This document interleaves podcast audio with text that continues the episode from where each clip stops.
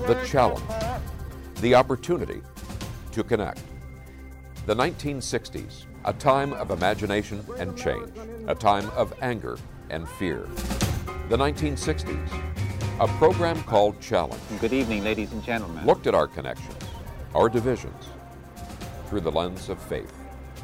Nearly 60 years later, during these challenging times, we'll take a new look at our divisions, our connections, in a new program called Challenge 2.0.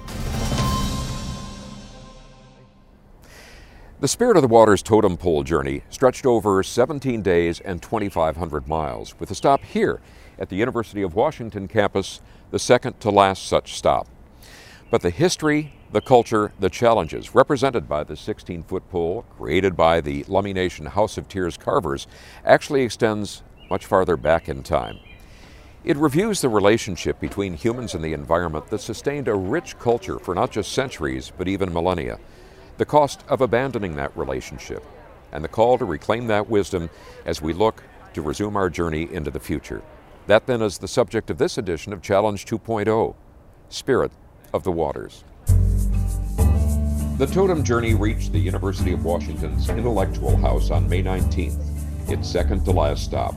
The focus was salmon, their importance to regional tribal nations, and the call to remove dams obstructing their migration on the lower Snake River.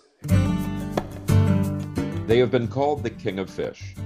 Historic runs were described as so prolific, there were almost enough salmon to walk across a river without getting your feet wet. They were the primary source of nutrition for native peoples. Although these majestic fish repeatedly endured the worst of natural disasters in this region volcanic eruptions, earthquakes, glaciation, and megafloods just one century of Western civilization has now left their survival in doubt. In the 1950s, the Columbia Snake River Basin was the most prolific salmon habitat in the world. 30,000 returned to Idaho's Redfish Lake alone. But in 1992, only one completed the journey a solitary sockeye salmon nicknamed Lonesome Larry. The most storied salmon fishery was at Celilo Falls on the Columbia, with a history of more than 10,000 years. But when the Dalles Dam began operation in 1957, the falls were submerged, disappeared in just hours, as did the fishery and native villages. Hydropower is one of the five H's threatening salmon survival, as described by scientist David Montgomery. The others habitat, harvest, hatcheries, and history. He suggests, as do the native people seeking to address those threats, that there is a sixth H hubris. Six foot long salmon, created by Lummi Nation carvers, are a prominent element of the Spirit of the Waters totem journey. So too are orcas. They are not only an icon of the Pacific Northwest, but also a barometer of our region's environmental health. The southern resident killer whales depend upon salmon. Dwindling orca populations mirror dwindling salmon runs. The Lummi call orcas the people who live under the sea. And what we do to them, we also do to ourselves and to our children. A lot of the conversation throughout this journey, which has been a phenomenal journey, you hear about earth, you hear about water, you hear about air, and uh, Cecilia, our grandmother, represents all of that, our giver of life, our ultimate giver of life. None of us can go five days without water. Uh, none of us can survive without air. Uh, so thank you for being here. Um, again, thank you to the elders, especially who carry the wisdom, the patience, the knowledge, uh, the, the knowledge keepers, and to the youth. Former Lummi Nation Tribal Chair Jay Julius founded the nonprofit that sponsored the Spirit of the Waters Totem Journey. He welcomed the standing room only crowd at the university and introduced our roundtable discussion. With that, I'll turn it over to the roundtable discussion. Jeff Renner for Challenge 2.0. Hi, Jeff. So at this point, you've already met Jay Julius, uh, former chair of Lummi Nation, uh, Shannon Wheeler on the other end, uh, the vice chair of the Nez Perce, and in between JoDe Goudy, uh, the retired chair of the Yakama Nation. So I thank you each of you gentlemen for being a part of this. We are here, of course, because of the totem journey. And as you alluded to, Jay, this was not the first such totem journey. I wonder if you could give us a little bit of perspective in terms of how many there had been, what was the foundation for that, what was the reason to pick that as a metaphor for the larger problems we were facing. Uh, Jewell and the House of Tears Carvers have done Jewel 15, 17, and uh, it, it brings ceremony, it brings spirit, um, it brings prayer, and, and a lot of that is missing in, in uh, a, a, lot of the activity, great activities and great fights you witness, not only across the country, but across the world in getting the story out. And it, allows individuals at different stops to tell their story. JoDe and uh, also Shannon, as you participate in these various stops, uh, I'd like to both, number one, share with the audiences here and that will be watching later on a little bit about what the totem that you brought up here represents, but also what were your impressions as you went through all these different stops in Idaho, in Oregon, as well as Washington? Uh, what did you feel and what went through your mind? And Shannon, I might begin with you on that. Well, thank you for that, uh, this opportunity. I'd just like to say in our language a few words, uh, Tots Kalawat, Oitalohi Wiuma, Yunawaswani Kitokatip Wiyoku, Kasiyaga Nanyam Haniwa, Kiatapalat, is Stalish. So Yakas Kilahin Haniwa, I'd like to thank the Creator for this beautiful day and this sacred place that we call the Stalish Tea. And my name is Will Wiochku.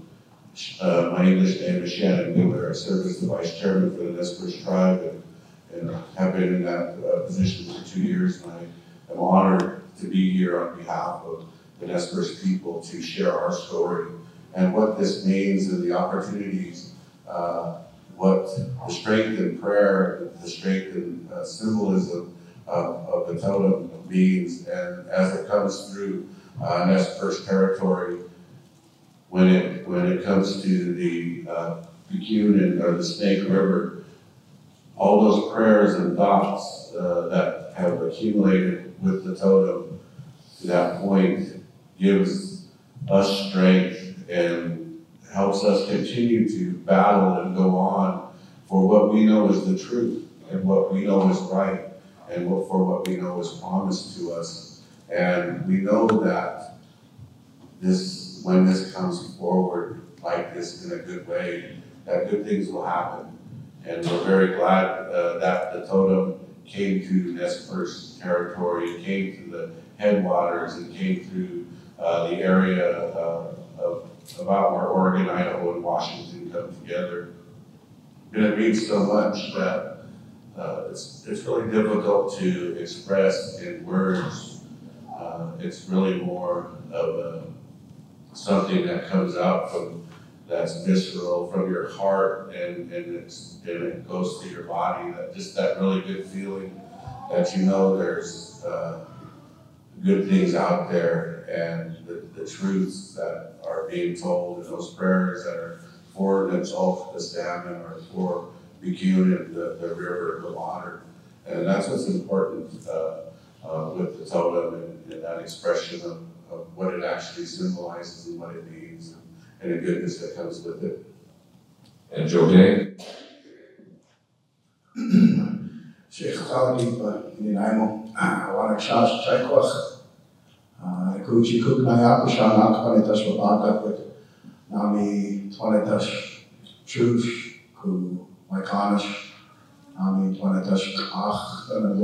and.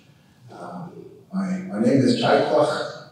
My English name is JoDe Goudy, and I appreciate you know, the opportunity and the question, uh, Jeff. Uh, you know, it's uh, it's been a beautiful journey, and um, I was uh, expressing a few other times that when I served in the capacity there at, at Yakima, uh, we took the opportunity to host a few of the journeys as they had stops in, in our territory.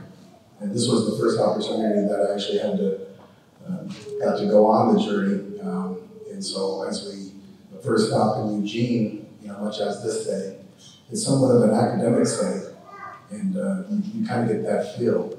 And you have that spirit of not only educators, but you have the spirit of young ones who are seeking a higher level of education or knowledge. And so I think that as, as the gathering came there, you had a good mixture of thought, and that thought was at an elevated level. And then you had the spirit of, of Jewell and Doug and Siamawit and the, the others that were able to come in. And then you had an intermix, as I think will probably materialize as we continue on here, of something that goes back since time immemorial. The expressions that we carry as Native people. And we do our best, even though you'll see we have our disguises on here and, and all these other things. In our heart of hearts, we are natives. We practice our way of life, we speak our language, we practice our ceremony. And so the first interaction, I think, was a very beautiful one because what you seen was a little bit of a hint of, you know, don't get me wrong, but at least in the, the elevated sense of Western thought. And elevated sense of Western thought was able to interact with the native ways of life, which perhaps some of the observations from the Western thought process was able to appreciate, to say, wow, I perhaps I didn't know that the native people of these lands thought in such a way. I wasn't able to really materialize exactly how their ways of life really are, uh, in some ways, very, very, what you can call, I guess you could say, um, intellectual pathways to balance and respect in these kind of things. And so I think that's what I've seen there at, at uh, University of Oregon in Eugene. And then we traveled to uh, Astoria, and we were able to be welcomed there uh, by the people of Astoria, and as well as the Chinook Nation. And the Chinook Nation is, uh, at this point in time, um, you know, there are people of, of that area. And um, they uh, are fighting for federal recognition from the United States. Uh, and we were able to view their ceremonies, able to hear their language, able to see them practice that ceremony and engage with the totem and engage with the, the other travelers and the, the different ones. And it was a beautiful thing to, to witness because you see a nation, a nation, and it was there that I, I referenced, and I think at that time it was 229 years and, and 364 days ago, I think it was, that I had referenced something. Because that Chinook nation, and they, they referenced and they told us that they were there were five nations in that area that come together. And so I brought the expression, you know, 229 years and 364 days ago. That was the day that Captain Gray, through the written record, navigated the, what everybody else understands to be the Columbia River. What we understand in our language to be the Enchiwana, the Big River. And so uh, it was a pretty significant thing to witness their people and hear their testimonies, hear the testimonies that they too had a treaty, much as the Lummi Nation has a treaty, Nez Perce has a treaty, Yakama has a treaty. Their people negotiated a treaty, but they were under the threat that if they signed, they had to leave their area. They refused to sign, even under the threat of saying that they were going to take their people out to the ocean and drown them, and drown them and they refused to sign that. And we heard that testimony from the people there that day. We took that testimony and it was a good interaction. And from there, we were able to travel to Portland. And there in Portland, we saw the intermixture crowd just like this, of all kinds of representations. But I think the gatherers, such as many of you, are not the kind of people that need convincing of what's at stake, what's at hand, uh, what type of discussions and things and so it was a beautiful gathering. Some very good expressions have come forth uh, there in the city of Portland. And then from there, we were able to travel to Celilo, uh, to Celilo Village, where historically uh, Falls was. And uh, there was a coordination and a collaboration with one of the other elders of Lummi, and uh, a coordination of salmon people gathering. And at that salmon people gathering, you had representation all the way up from First Nations in the uh, Canada area, all the way down to uh, Klamath, and throughout the Northwest Territories and even further and so we were able to come together uh, that day and hear the expressions of various Salmon peoples and nations as we gathered at the Celilo Longhouse. And it was a powerful day, powerful day because there was also testimonies of nations who no longer are able to have that salmon come up there to where they are at, such as the Spokane. There was a testimony there, the Colville, um, even the uh, Shoshone Bannock. Those peoples, they're facing what we fear. They already are facing the extinction, uh, or at least the, the, inability for the salmon to come to their areas where their ancestors, in uh, some cases, hunted for fish or fished for fish. And so from there to, uh, to Pendleton, and, um, and I think at each place you were able to see a representation of the will of those nations and those peoples. And Shannon is one to speak about the will of his nation. And I can just bear witness to say that it was very strong, very strong. And his nation have been uh, at this fight for a very, very long time. And they are to be commended, not only formally and politically, but spiritually, ceremonially, and traditionally. And so from there, we traveled to uh, Chauvin, and equally we were able to hear the testimony of uh, their people that it, uh, they're at Fort Hall. It's probably a two, two and a half hour drive to Twin Falls. And Twin Falls is the last point by which the salmon can go up the river. So they don't get to see those runs return to their people. And that's something that they are praying and fighting uh, about as well. And so from there to uh, here we are. We'll stop there. We will be seeing the actual photo later on this evening, but I wonder if you could unpack for us the meaning that it represents, the relationships, both that occurred in the past that you know as a part of your nation's relationships with those different elements, but also where we're at right now in the problems we face. Jay, perhaps you might begin. Thanks, Jeff. As I stated before, it represents so much, but the Kvalmishkin uh, in our language, the killer whale, that is their name. Uh, Kvalmishkin is not a killer. Uh, Kvalmishkin is, uh, in our beliefs, in our teachings, in our ancient stories, is um, it, it's a it's a relative under the sea. It's it's a it's a family that we have fished side by side for since time immemorial, since the beginning of time for us, and it's through our stories that we understand what family is. We understand what love is. We understand what protection is. We understand what defending your family is when you look at the Kvalmishkin and look at their ability to hunt, their ability to fish. Uh, they teach us, taught us so much. And uh, we, I think we all know this, and science has proven how intelligent the Kvalmishkin is, the killer whale is, uh, how they feel, and uh, they grieve, and, and they tell us that. Some speak their language, some don't. I think Tahlequah sent us all a message just a few years ago as she pushed her dead baby for 17 days, uh, telling us so much and asking for help. And we can interpret that however we want, but I think it's very clear uh, what she was saying, and she was speaking on behalf of her entire plot and her, her entire family. And, and then salmon, the Kvalmishkin sits upon the salmon, the totem pole, which you'll see later on this evening, it sits upon the backs of two salmon.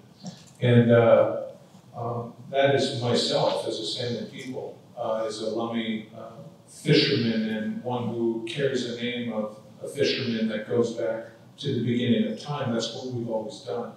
And it's more than uh, just fishing. It's where my son and my daughters learn to live. They learn to, um, it, it's the greatest educational grounds. Uh, it's way better than UW, it's better than MIT. It's the most important education that I got from my father, who's on the water. And uh, it represents so much in that ancient relationship as Shannon touches on the ancient covenant with salmon and their inability to speak our language, we have challenges um, delivering how we feel in our spirits and our souls and, and carrying out that message in the English language. It's still a challenge today. You know, 16 and a half decades ago, our world completely changed with the newcomers arriving. And I, I've shared before that I grew up with my great grandmother who was born in the late 1800s. And that puts me one hug away from pre contact. She was raised by pre contact individuals. So we hold on and have never severed that relationship or divorced ourselves from being one with nature. And the representation of the totem pole and the ancient history in relationship with my people and the salmon, the orcas, the river, that everything is alive. Everything has a spirit, and the bottom line is we cease to exist. All of us, no matter where you're from, you're all native from somewhere. We're all native from somewhere. But we cease to exist, and, and they're the miner, miner's canary. Um, what happens to them inevitably happens to us. And that's common sense in, in our stories. So, um, yeah. Shannon and JoDe, I might ask you to expand on that idea of a covenant with salmon. Uh, it's so different from what we tend to grow up with in terms of Western culture of human beings elevated and then everything else down low. Uh, give us some background on that. Our laws, uh, we call it the law got, is our unwritten laws. Uh, and those unwritten laws speak to the landscape, speak to the water, and how we interact with the land, how we're supposed to interact with the land. And as we made treaties uh, in 1855, those laws are the ones that we, our, our ancestors assured us to this point today and further on in perpetuity that those laws would be followed by us and would be recognized by the United States of America. And that's the, that's the true importance and the true relationship to the stories of our creation. And the story of our creation is when the animals knew that the human beings were coming, they met and they said that these people will be weak and feeble and they will need our help. And salmon was the first one to step up. Then the deer, and then the, the different animals all start stepping up. But when salmon stepped up, he said, When I give myself to you, to the, to the human beings, I will lose my voice. And you will have to become my voice for me. And so that's when our relationship had started, before we was even here. And we're dated back uh, at one of the, probably the oldest archaeological site in North America at Cooper's Ferry is 16,500 years old. And we know that we've been here. This is the land that we sprang from. And that's our relationship uh, to the land. And that's our relationship to the salmon and, and how that, how we're connected. And this is, this is the unwritten law. This is the law before law. So uh, we go by that and, and it's, it's just like digging roots or, or bulbs when we interact with that land. Today they call it, uh, when you're aerating, you're lifting the soil and you're opening it up and then you're moving the, the seeds around, you cover it back up. That's the law that we have and we've carried that on. When we have a first kill or a first catch, we have ceremony for that, there's song for that. Those are the unwritten laws that, that we must do in order to maintain for that land to continue to give to us. Because we're no different from the land. When we say that our blood is tied to the land and the land tied to us, that's exactly what it is. And, and our relationship is what we do to the earth, is what we do to ourselves. And it's the same thing, especially with water. When you, and here's an example, and I go back to a Bruce Lee movie, which is uh, you know, one of my favorites, you know. But he did an interview and he said, well, when you pour the water into a glass, the water becomes the shape of the glass. And I, that was profound for me when I was a kid, you know, like, wow, it's amazing. And when I start listening to our songs, we have songs that explain the riffles in the water. and what that means. The water is attempting to become what the what it's flowing over. When you put heat to water, it becomes hot or it evaporates into the sky, and then then it becomes that. You put cold to it, it becomes ice. If you push your finger into water easily, it responds that way. If you slap the water, it responds with resistance. If we poison the water, the water will poison us. And that's the understanding that I have of water of Kus.